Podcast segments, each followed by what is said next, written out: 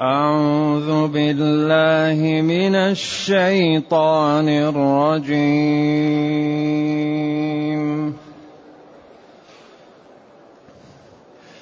وما آتيتم من ربا ليربو في أموال الناس فلا يربو ليربو في أموال الناس فلا يربو عند الله. فلا يربو عند الله وما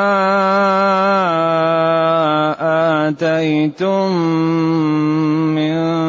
زكاة تريدون وجه الله. وما آتيتم من زكاة تريدون وجه الله فأولئك هم المضعفون فأولئك هم المضعفون الله الذي خلقكم ثم رزقكم ثم رزقكم ثم يميتكم ثم يميتكم ثم يحييكم هل من شركائكم من يفعل من ذلكم؟ هل من شركائكم من يفعل من ذلكم من شيء؟ سبحانه وتعالى. سبحانه وتعالى عما يشركون. ظهر الفساد في البر والبحر بما كسبت أيدي الناس.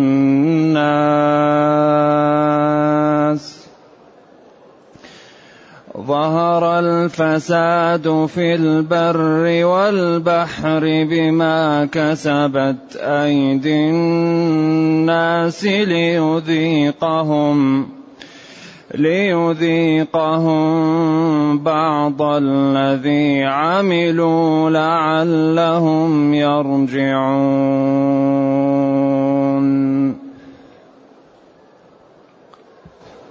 الحمد لله الذي أنزل إلينا أشمل كتاب وأرسل إلينا أفضل الرسل وجعلنا خير أمة أخرجت للناس فله الحمد وله الشكر على هذه النعم العظيمة والآلاء الجسيمة والصلاة والسلام على خير خلق الله وعلى آله وأصحابه ومن اهتدى بهداه.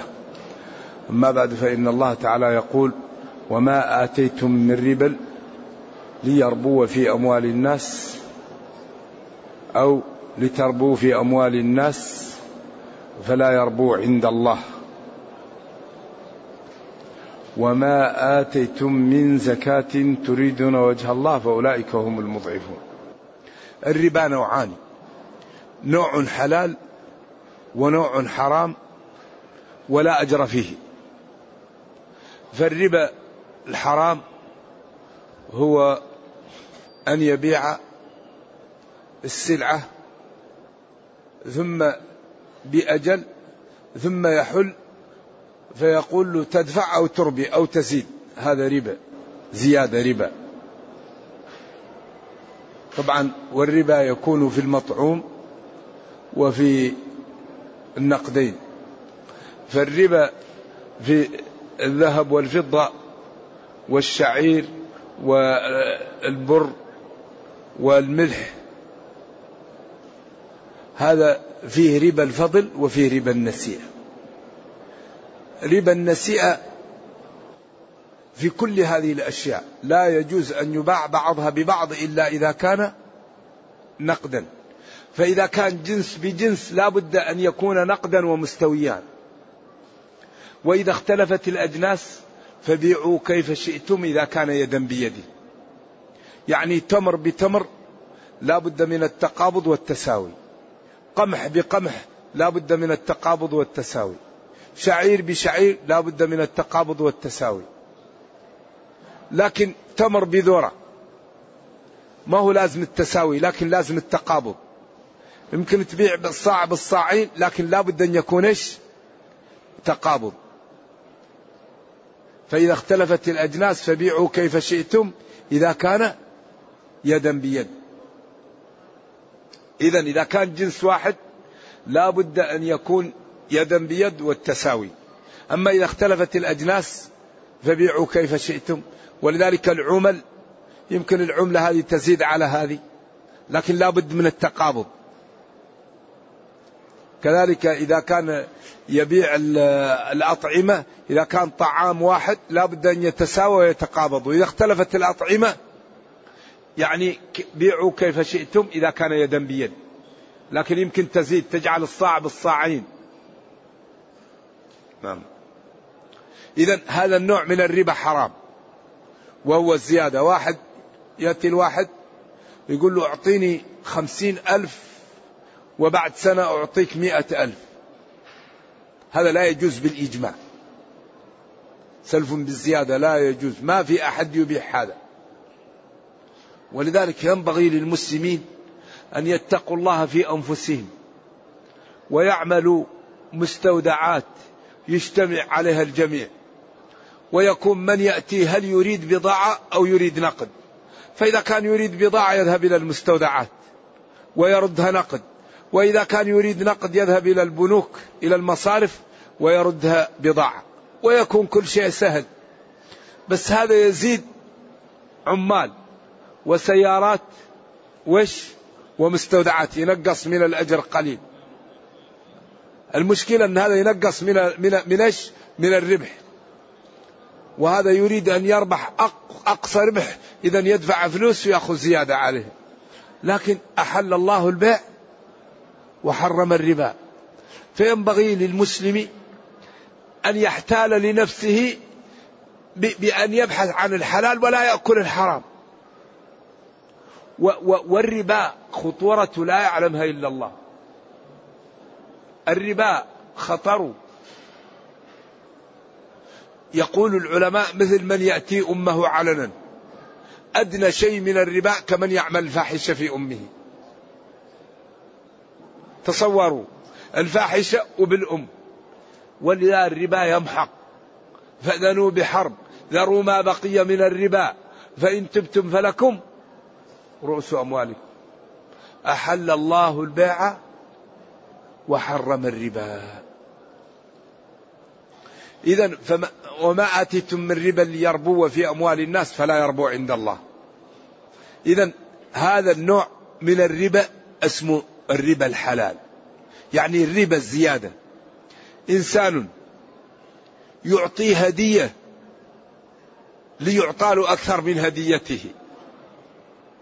هذا ما له أجر لكن هذا حلال. تبحث عن واحد صاحب مروءة صاحب شهامة وتروح تجيب له هدية. أنت عارف إنك إذا جبت له هذه الهدية رايح يضاعف لك إيش؟ مضاعفة. فأنت هنا تريد أن تربو تريد الزيادة على حقك.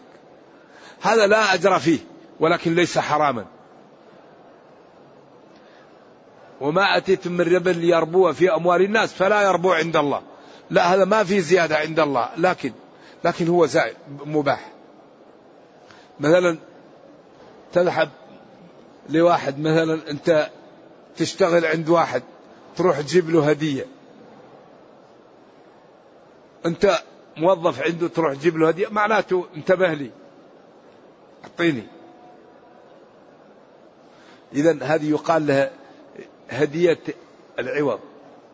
لذلك لما جاء الوفد تميم بهدايا.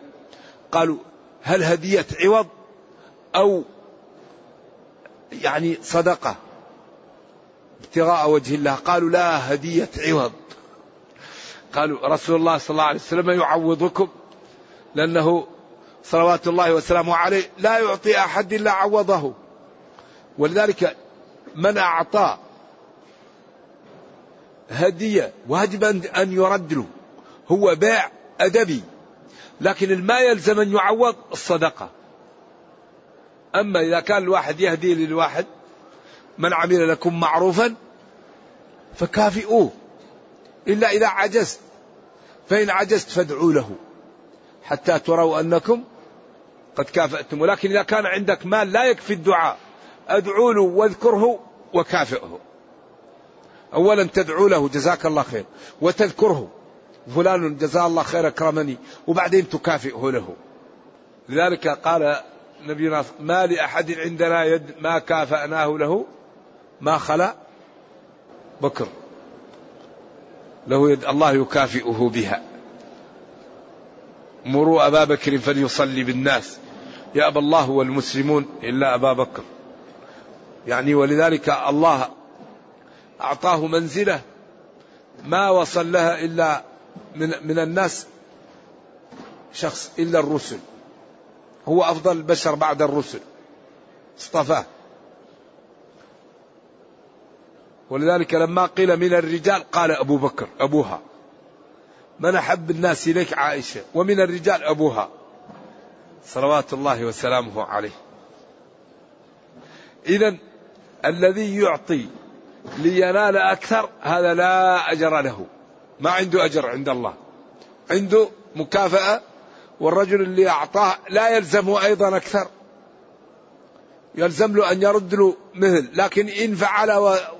وأعطاه أكثر هذا طيب لكن لا يلزمه شرعا. يلزمه أن يرد له المثل.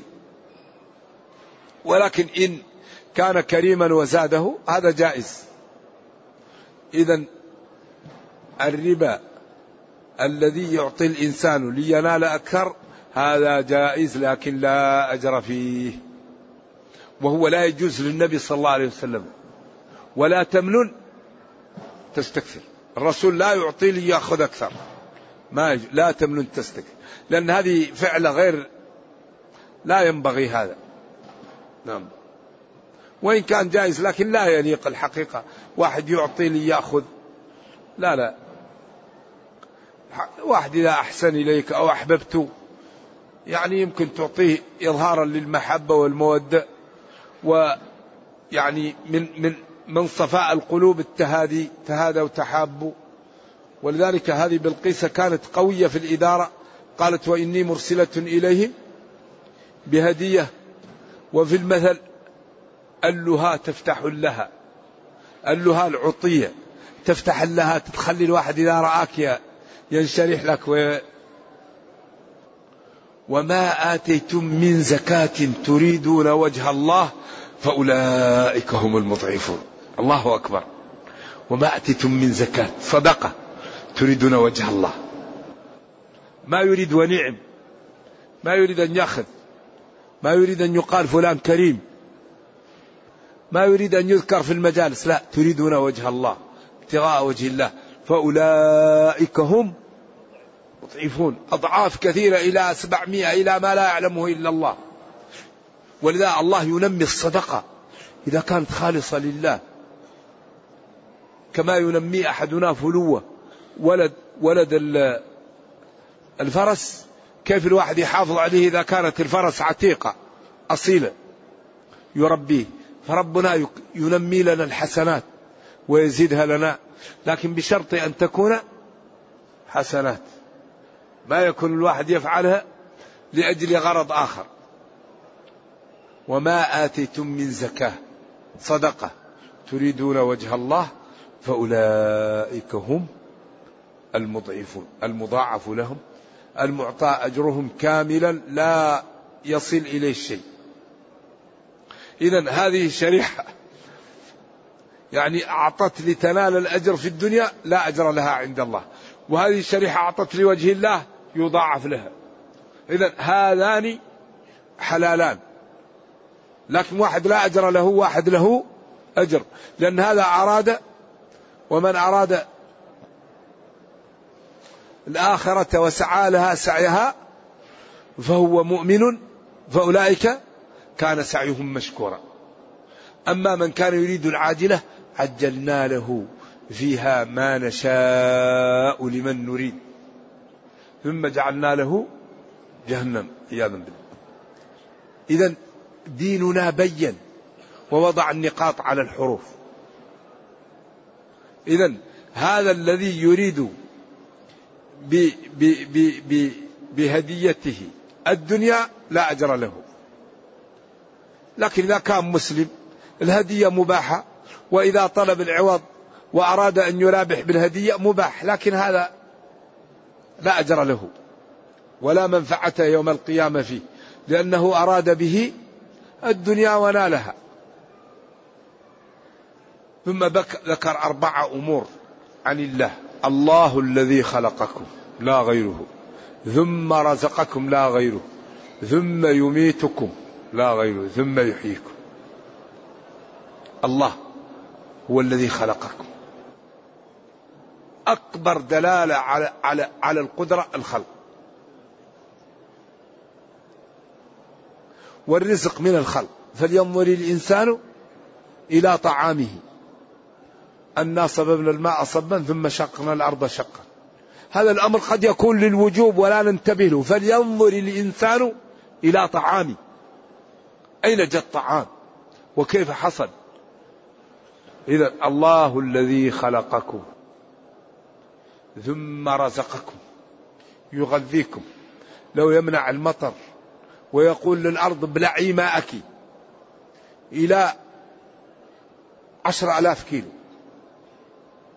إلى مئة ألف كيلو من يصل إليه؟ ابلعي ماءك. من يستطيع أن يطلعه؟ ويا سماء أقلعي لا تنزلي مطر. من أين يشربون ومن أين يأكلون؟ ثم يميتكم. هذه الروح ينزعها من الجسد. ولذلك من أكبر دلالة على القدرة هذا الشيء الذي يعيش به الإنسان لا يعرفه. شوف شوف عجز الإنسان وقدرة الله. الفرق. عجز الإنسان وقدرة الله. جعل فيك مادة تعيش بها لا تعرف ما هي. وأنت تعيش وتخرج كيف تخرج؟ ما نعرف. يسألونك عن الروح. قل الروح من أمر ربي وما أوتيتم من العلم إلا قليلا. هل الروح هوى؟ هل الروح ماء غدة هل الروح إيش الروح؟ الروح هذه الموجودة في الجسم ما هي؟ لا يعلمها إلا الله. وهي بين أيدينا. يعني أنت يا إنسان هذا دلالة على العجز التام. أهم شيء أنت تحيا به وأنت الذي تتحرك به وهو حياتك لا تعرف ما هو. ولو يجتمع الناس ويحللوا لا يعرفوا كيف, كيف الحياة. إذا الله الذي خلقكم لا غيره ثم رزقكم لا غيره. ثم يميتكم لا غيره ثم يحييكم. هل من شركائكم من يفعل من ذلكم من شيء؟ هل من الشركاء من يفعل من شيء من ذلك؟ ولذلك قال الناظم كفاك من عرفانه الفؤاد ليات قبل ظهر الفساد. كفاك من عرفانك لربك عقلك قبل ظهر الفساد. الله الذي خلقكم. لا يخلق إلا الله. الله الذي رزقكم لا يرزقكم إلا الله. الله الذي يميتكم لا يميتكم إلا الله. الله الذي يحييكم لا يحييكم إلا الله. اذا كيف تصرف حقوق الله لغيره؟ هو الخالق هو الرازق هو المحيي هو المميت. أليس من الجنون أن تعطى حقوق الله لغير الله؟ أليس من السفه أن يأخذ حق الله ويدفعه للمخلوق العاجز الذي لا ينفع لنفسه ضر ولا نفع. من أسفه الناس من يعطي حق الله لغير الله. ولذلك لا يستطيع أن يعطيك حقك كاملا إلا الله. لو اشتغلت لإنسان هو عاجز أن يعطيك حقك. لماذا؟ لأن ينبغي أن يكون جزء من من من من الأجر على الإخلاص. والإخلاص لا يطلع عليه إلا الله.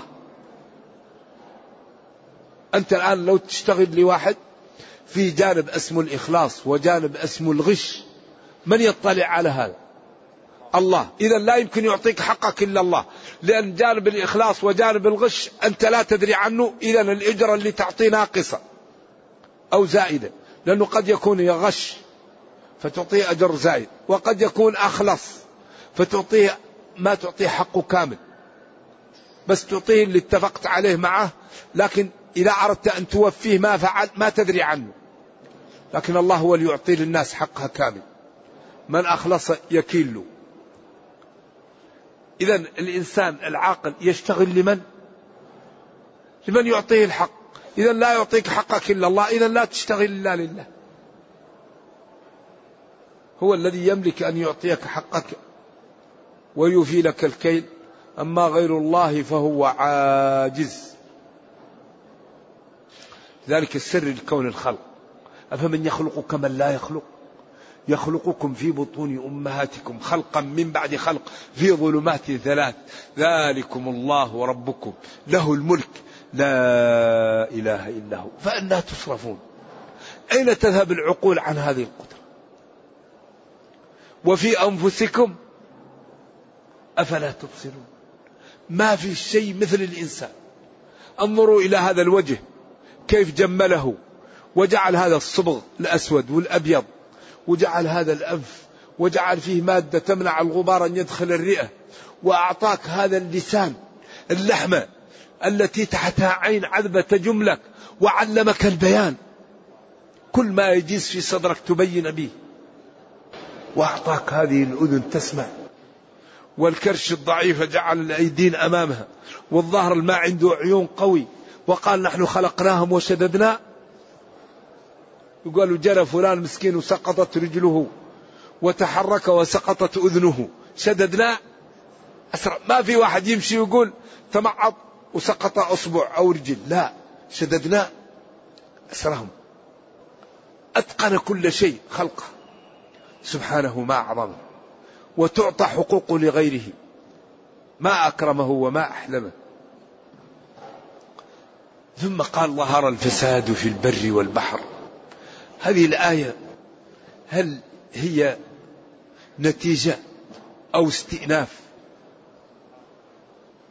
سبحانه وتعالى عما يشرك تنزه وتقدس عما يشرك به المشركون وتعالى فإن ذلك هو الضلال وهو الكفر وهو الإشراك بالله. ثم قال جل وعلا ظهر الفساد ظهر وضحى الفساد الكفر والجدب والقحط والأمراض والجوع فساد ضد الصلاح في البر والبحر. البر قيل القفار والفيافي والبحر قيل المدن وقيل المدن التي تكون على سواحل البحار وقيل الكلام على بابه. ظهر الفساد في البر لم تنبت الأرض ولم يبق فيها ماء وماتت الأعشاب والأشجار وجفت المياه وجاءت الأمراض والأوبئة والبحر لم يأتي المطر فما كان فيه من الصيد وما كان فيه من الحتام مات وهزل ولم يبقى. اذا ظهر الفساد في البر والبحر بسبب ما كسبت أيدي الناس بالذنوب. وكل مشكلة تأتي في الأرض سببها الذنوب. ليذيقهم لكي يجعلهم يتجرعون بعض أعمالهم قبل يوم القيامة. هؤلاء الذين يمارسون المنكرات ويجاهرون بالمعاصي هم الذين يسببون لأهل الأرض المشاكل. ولذلك إن الحبار والجعل يتضرران في الصحراء من ظلم ابن آدم ولولا البهائم لم يرزقوا. كل مشكلة سببها المعاصي ليذيقهم بعض الذي عملوا لعلهم يرجعون. لعلهم يتوبون ويقلعون عن المعاصي فيكون هذا سبب في نجاتهم في دنياهم وأخراهم. و نستسمحكم بقية الأسبوع عندي بعض الترتيب أيوة بك غدا وبعد غد ويوم الأربعاء نوقف الدرس الأيام الثلاثة نتيجة ل يعني ظروف طرأت يعني وفيه ندوة وفي بعض الدورات اللي تعارضت مع هذا. ضروري نلبيها. فنستسمحكم. ونرجو الله جل وعلا أن يرينا وإياكم الحق حقا ويرزقنا اتباعه وأن يرينا الباطل باطلا. ويرزقنا اجتنابه وأن لا يجعل الأمر ملتبسا علينا فنضل. اللهم ربنا أتنا في الدنيا حسنة وفي الآخرة حسنة وقنا عذاب النار. سبحان ربك رب العزة عما يصفون وسلام على المرسلين والحمد لله رب العالمين والسلام عليكم ورحمة الله وبركاته.